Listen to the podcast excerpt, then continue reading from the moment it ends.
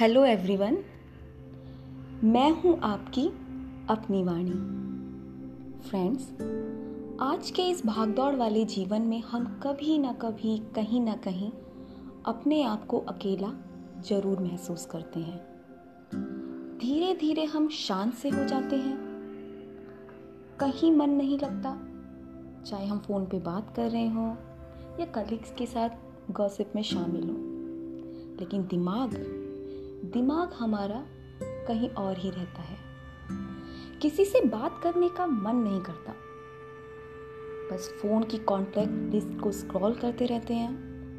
अपने प्रियजनों के व्हाट्सएप और फेसबुक के अपडेट स्टेटस भी देखते रहते हैं।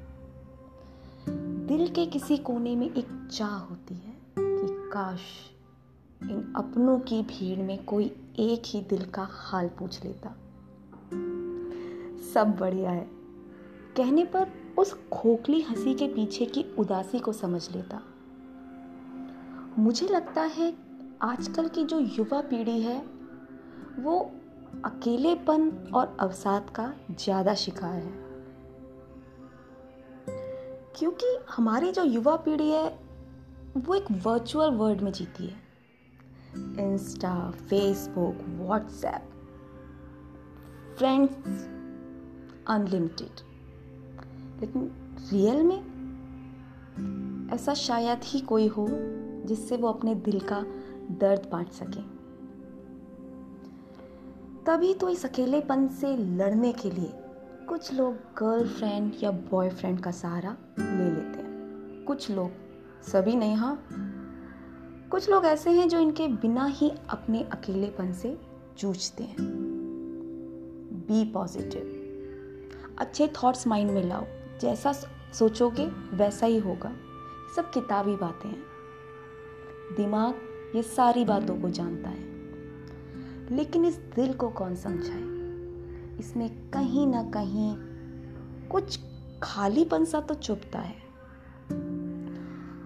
और यही खालीपन हमें ले जाता है अवसाद और नकारात्मक विचारों के भंवर में। जिसे शायद दिमाग में स्टोर पॉजिटिव दलीलें भी शांत नहीं कर पाती।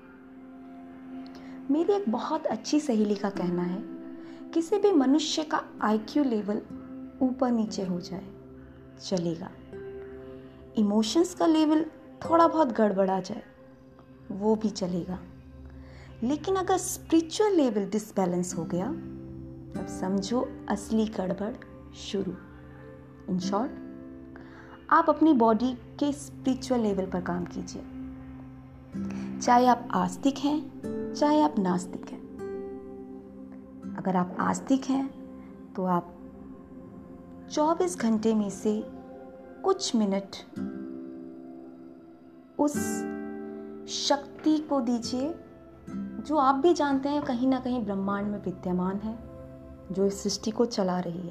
आप मेडिटेशन कर सकते हैं। और हाँ मोस्ट इंपॉर्टेंट दिन के 24 घंटे में कुछ समय आप अपनी फैमिली के लिए भी निकालिए। आप उनसे बातें कीजिए, आपको अच्छा लगेगा। और इस ब्रह्मांड में जो शक्ति विराजमान है, उस शक्ति से आप अपने आप को जोड़िए, शांति महसूस करेंगे। शायद धीरे धीरे आप उन नकारात्मक और अवसाद के भंवर से भी बाहर आ जाएँ। धन्यवाद।